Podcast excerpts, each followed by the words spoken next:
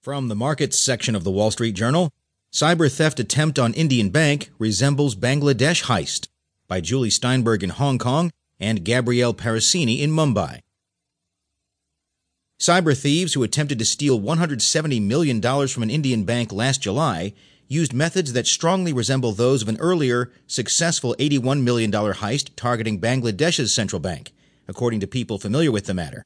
The similarities between the Indian and Bangladeshi hacks underscore